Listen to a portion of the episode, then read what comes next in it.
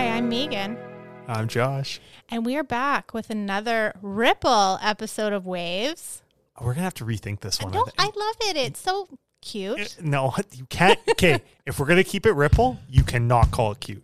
Okay, I'll stop referring to it as cute. But we are back with another Ripple episode. This is a mini episode of our podcast. And coming up on today's show, we have Charlotte Edie, who is the Director of Finance slash Treasurer, Did you know the? City of Kenora. Yeah, I didn't know that we have to have a treasurer. Yes, that is true. We just learned that. And Charlotte is here today.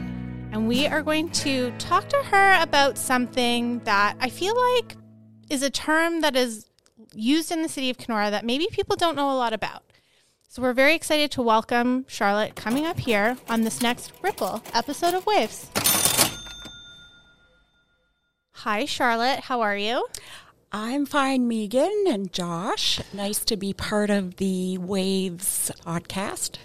Well, we are so excited Do you that want to know a fun fact first? I'm you're going to tell me anyway. Yeah, I know. Well, you guys have to know. But Charlotte just went for lunch with her husband, who just turned 60 years old. Oh, happy birthday yes, to I'd Chris. like hap- wish a happy birthday to Chris, who turned 60. Um, I'm a 35 year transplant here, but Chris's roots go deep. When you spoke about Joseph Derry in your previous podcast, and he's the Christmas tree guy, well, that was he was my husband's great grandfather. Oh, Oh, wow. wow. See, fun fact. See, I told you you're that, to learn that was something a new. fun fact. Fun so, fact. is is Chris going to kill us for telling everyone that he's 60 I years old? I don't old? think so. If you know Chris, he, yeah, he's pretty laid back. So I think we're good. Perfect. Well, happy birthday to Chris, and that that was a fun fact. You delivered on that. Thank you. Thank you. I, I get one one out of a hundred. Okay, all right. So, Charlotte, how long have you been the director of finance slash treasurer with the city of Kenora? I've been with the city for 21 years. And of course, we had different titles. Um, so it goes back to finance manager, but uh, since about 2010. Prior to that, I was the municipal accountant. I started with the city 12 days before 9 11. Oh, wow. Oh, wow. Oh, wow. So that's how long I've been with the city. Oh. Wow. Prior to that, I was the auditor for the city Oh, wow. uh, when I worked in public practice. So I've been involved almost since when I moved here in 1987. So we're going to talk about something that a lot of people always hear in the media or wherever we talk about it. And a lot of people have a lot of questions in regards to that. And that's the Citizens Prosperity Fund. Can you give us a little bit of background of what this fund is and, and how we actually got this money? Sure. So it goes back, everyone or a lot of people will remember Kenora Municipal Telephone System, That's KMTS, right? KMTS. Okay, so back in 2008, the decision was made to sell KMTS to Bell. Okay. And good decision at the time because technology was taking over that whole sector. Kenora knew, KMTS knew that, you know, we probably couldn't keep up with the big guys. And so why not sell it when we could get top dollar for it? So turns out we got almost $41 million. What? Uh, Okay, wait. So we we had the phone system, the KMTS, and we sold it for forty one million dollars. yes. Okay. Actually, forty million eight hundred ninety-six thousand four hundred forty-six. Of course, but we're- the, of we're course, rounding no. The accountant would be a hundred percent on the okay, dollar. Yes, yes. All right. don't have the sense. Yeah, She's not doing the Josh Nelson creative accounting. Shh. we have the treasurer here. Okay. Okay. So So the fund was set up so that the capital would be intact, okay, and that we wouldn't be dipping into the capital, and that we would transfer $1.1 million into city operations on an annual basis. And the magic behind that $1.1 million is that we used to receive dividends from KMTS to the tune of $1.1 million to subsidize city operations. okay. Okay. So, in order to earn the 1.1, calculations were done that we needed to make 3% on that 41 million at the time. Okay. So this is a little bit of creative accounting then. Yeah. a little bit. All so, right. so the intent behind the forty-one million dollars is that it sits there in order to make us one point one million dollars or more. or more, Or more. that helps offset taxes. It could. Um, it's not a new thing. It wasn't a new thing in 2008 because it just replaces the dividend from KMTS. Gotcha. Right. So it wasn't like it was a, a bonus or a windfall and that people can expect their taxes to go way down. It was just we wanted to leave the citizens at the same level. Gotcha. We didn't want to pe- penalize the citizens because we sold Right. KMTS. Gotcha. And the way it was set up is that the councilors of the day are the trustees of the fund, and uh, they represent the citizens of the city of Kenora. Okay, so that was back in 2008. What's happening with that $41 million today? Okay, so um, it's still there. Yay. So we still have forty-one million dollars. We do. Oh, Um, because we're not allowed to go below that 41 million, right? The capital has to stay intact. So when it was set up, um, we went through Manulife Investments with RBC Dex- Dexia as custodians and Toronto investment firms. Back then, we were restricted to, and I'll explain this in a little bit about how the type of investment changed, but we were restricted to a legal list of investments, which means it's um, safe kind of investments, bank bonds, GICs, so no risk. like low risk. low, low, low risk, risk, yeah. provincial bonds. And for a while, um, the market was pretty good and we did okay and we earned our 1.1 and but low risk and uh, nothing sexy about it. But it, it did It was what doing needed what we it- needed exactly. it to do, Yeah. right? Okay. Yeah. Exactly. So then back in 2019, the municipal act changed. And so what happened was that municipalities were allowed to invest in a wider range of investments. Okay. So a little more risk, But a little more opportunity. more opportunity to uh, earn better returns. Again, with the risk, when you have that much of an investment, you can minimize the risk because you, you diversify Yeah.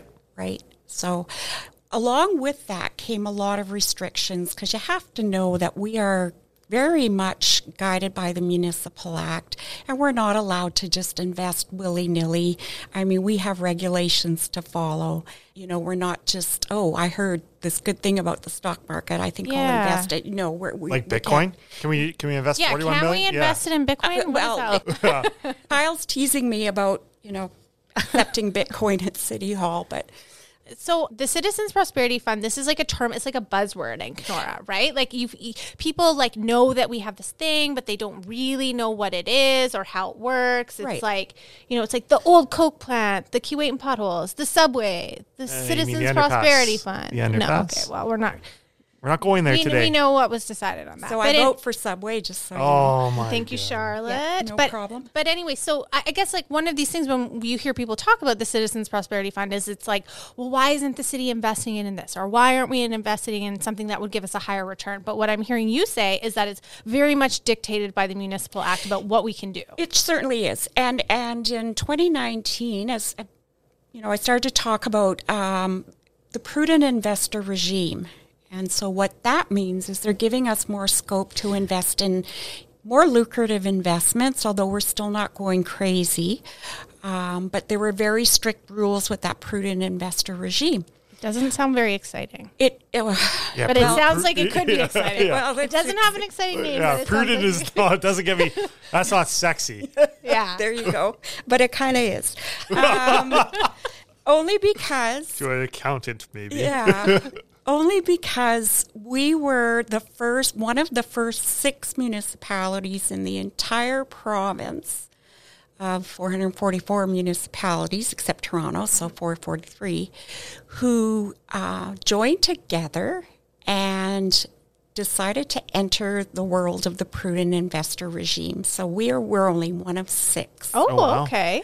I like the idea because, first of all, for municipality our size, we have a lot of funds to invest. And I'm going to say that, you know, yes, we have the 41 million, but we also have some city general funds that we invest as well. Gotcha. So um, we have more than. So is that million. like if we're one of six, is that unusual then for municipalities to have like a big chunk of change? It, like it, this? it is. Um, there were rules regulating who could enter the prudent investor regime, and and if you had a certain number of assets or you know money to invest, or you you had your total assets on your balance sheet was a certain amount, you could invest on your own. We were one of 39 municipalities who could have invested on our own. Oh wow. Oh, okay. However, um, the cost of setting it up, right, the cost of administering it was just something that we weren't prepared to undertake, nor did the finance department have the time, right, because the legal fees were just, um, you know, would have been out of this world. So what happened was the one investment fund, which I'll explain what that is, it's, it's an, a nonprofit organization who assists municipalities in investing, and they were set up partly through the MFOA, which is Municipal Finance Officers Association, and something called CHUM, and I won't bore everybody with that. Um, but in 1993, they set up an organization through which municipalities could invest, and the city of Kenora has been with the One Investment Fund for many years since the 90s and so we we always were invested with them because when you pool investment you're going to get better returns Yep.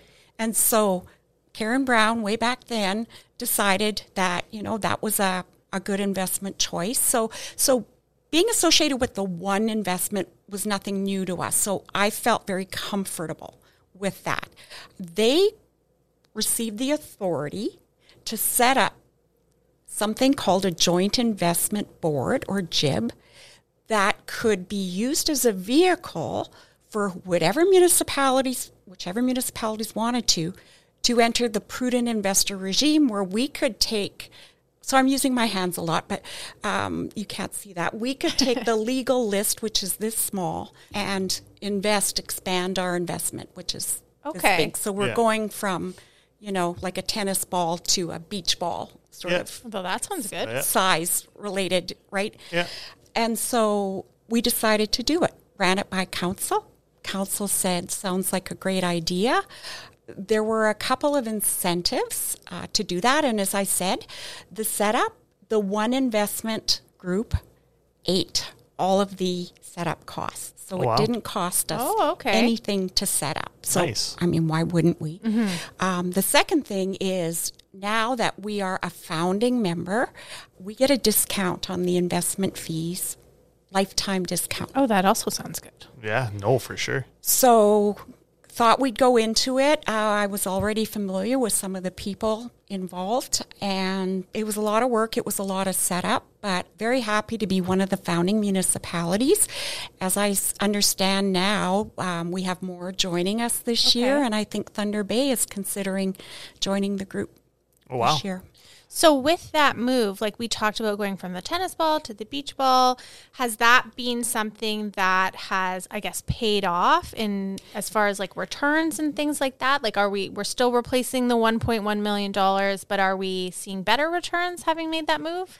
Okay, very good question. We moved the funds over July, June 30th, July 1st, 2020. And since that date, we have seen improved returns, Okay. definitely. Um, it was getting a little dicey there with, with the old regime, with the legal list, um, you know, with the market going the way it was. Um, we were mostly in bonds.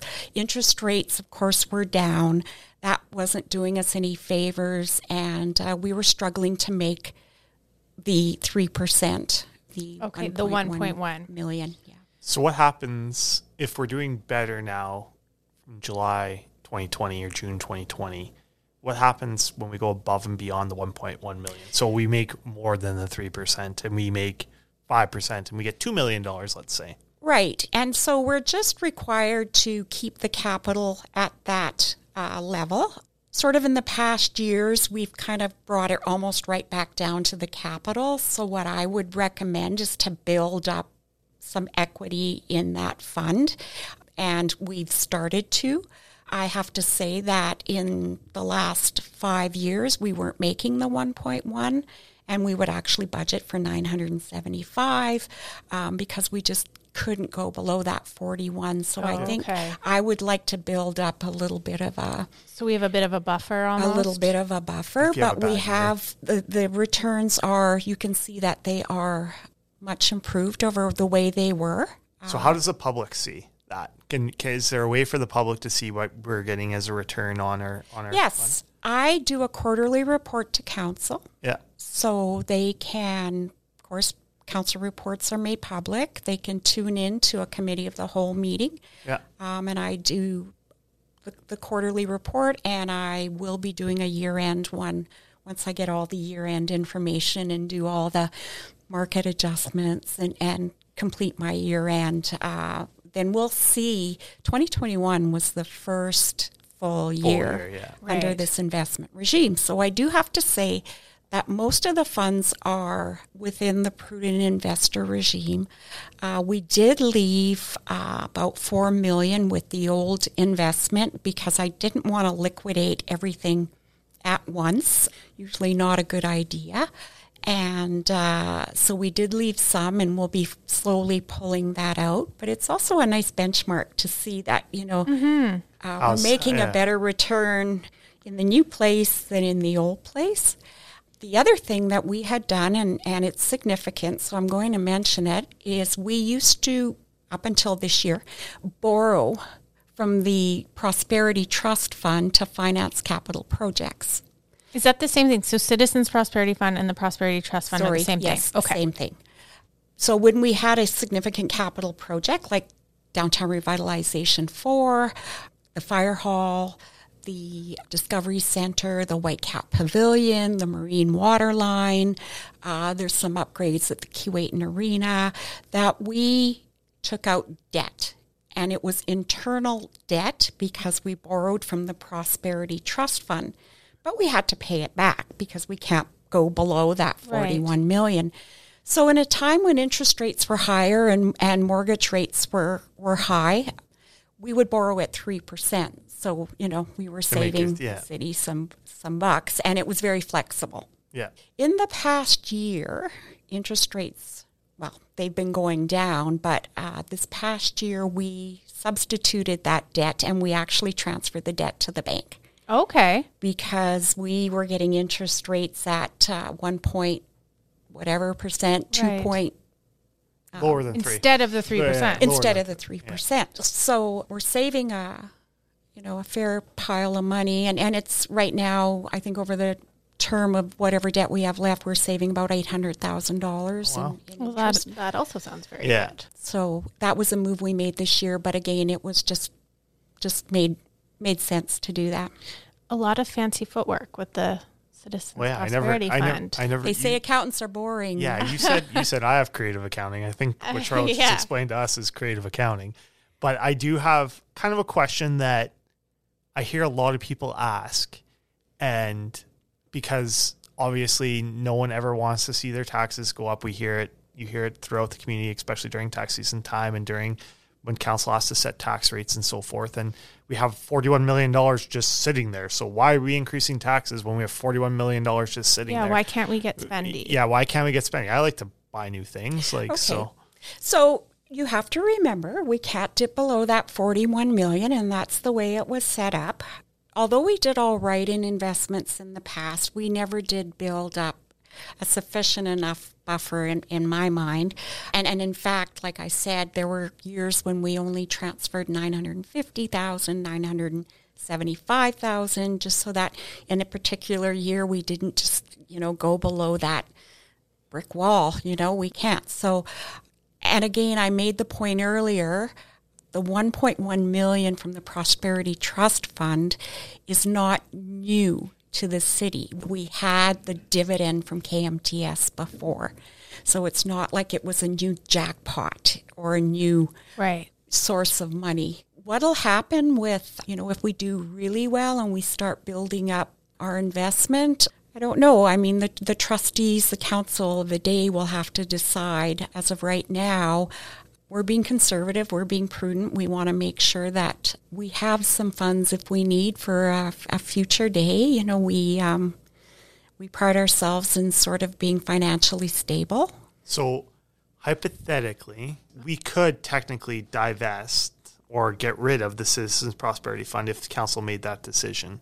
But if and spend that money down, but you would lose the 1.1 million dollars that we would have had as a dividend from KMTS that gets allocated to operating costs for the city. For sure. And I mean, that's a very dangerous sentence to even say out loud, Josh. Um, but um, That's what the people want to know. I'm just here for the Exactly. people. Josh is asking the hard hitting Yeah. questions. the, the hard hitting questions, and I absolutely would not recommend it. Um, So, and then but to- I, I to- certainly, uh, uh, legal wise, um, Charlotte looks incredibly nervous right now. I, like a I just- deer in the just- I headlights. just, I just want to explain. I think Yes. that everyone talks about about potentially spending the the Citizens Prosperity Fund, Right. But, but we we would lose that 1.1 million dollars, Yes. which would in turn mean that taxes would technically go up because Sure. we have to make that 1.1 million okay, so up. it would be a short term gain. Um, you know, a million bucks doesn't go as much as it used to anymore, Who used to say that all the time? right? Uh, Rick. Rick Perchuk. Yeah. Rick Perchuk Perchuk, used yeah. to say that all the the time. Rick Perchuk legacy. Exactly, but you know the the the length of road that you could uh, work on for a million dollars gets shorter every year.